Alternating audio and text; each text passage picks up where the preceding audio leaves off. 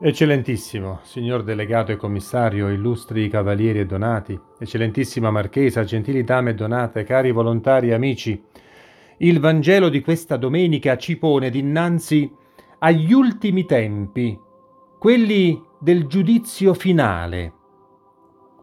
Con la risurrezione di Gesù, infatti, il mondo e la storia sono entrati nella loro fase finale, la pienezza dei tempi.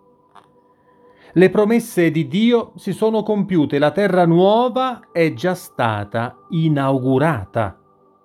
In Cristo Gesù, Dio ha già detto la sua parola definitiva.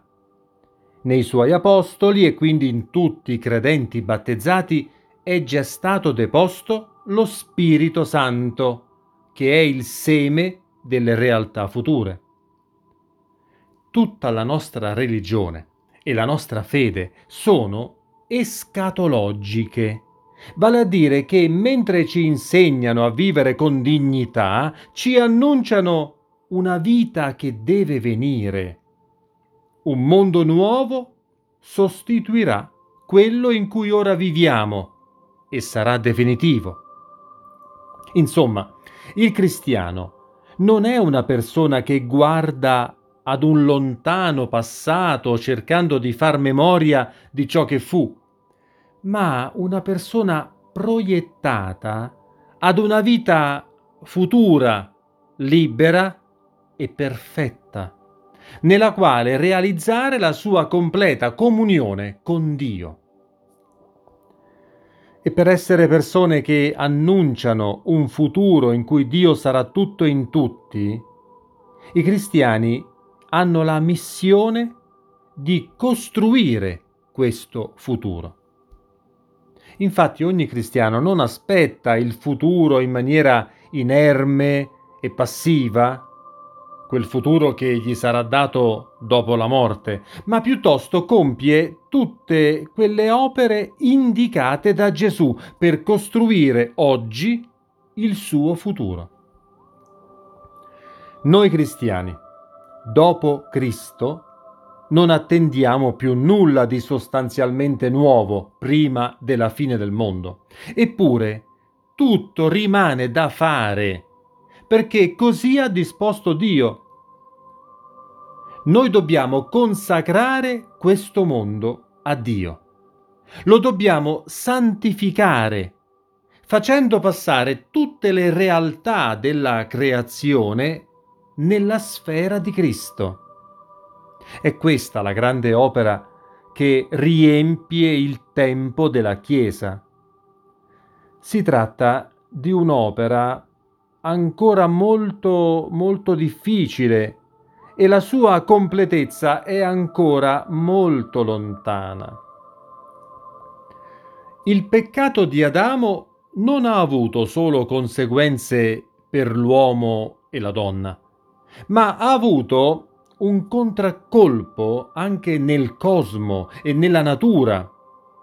E questa natura ha iniziato a nascondere Dio piuttosto che manifestarlo. E la stessa carnalità umana è diventata pesante e trascina verso il basso anziché aiutarci a incontrare Dio. La redenzione operata da Gesù Cristo ha riguardato tutto il cosmo, ma Dio ha stabilito che tale redenzione fosse posta nelle mani della Chiesa, chiamata a portare la vittoria della croce fino agli estremi confini del mondo geografico e di quello sociale. Quindi ai cristiani il compito di far sentire, direi anche apprezzare, gli effetti della redenzione a tutta l'umanità, che resta immersa sempre più in un sonno che equivale alla morte. Gli sconvolgimenti astrali e cosmici di cui parla il Vangelo di oggi, la fine del sole, della luna e delle stelle, sono, nel linguaggio escatologico ed apocalittico, il chiaro messaggio che ciò che noi riteniamo fisso ed eterno nella nostra vita terrena, veramente fisso ed eterno non è. L'eternità appartiene a Dio e se vogliamo essere credenti sinceri, dobbiamo iniziare a considerare incerte le nostre sicurezze mondane. Dobbiamo iniziare a vedere che quelle certezze carnali su cui si fonda la nostra vita, vere certezze non sono. Cari cavalieri, il nostro glorioso ordine, nel quale la storia e il passato sono di grande importanza, di grande insegnamento, nel quale il culto della memoria familiare e della discendenza sono di elevata importanza, il nostro glorioso ordine impegna tutte le sue forze, con eleganza e gentilezza, al raggiungimento della vita eterna. L'ordine è una via per i pochi in esso veramente chiamati che conduce alla vita eterna, all'eternità.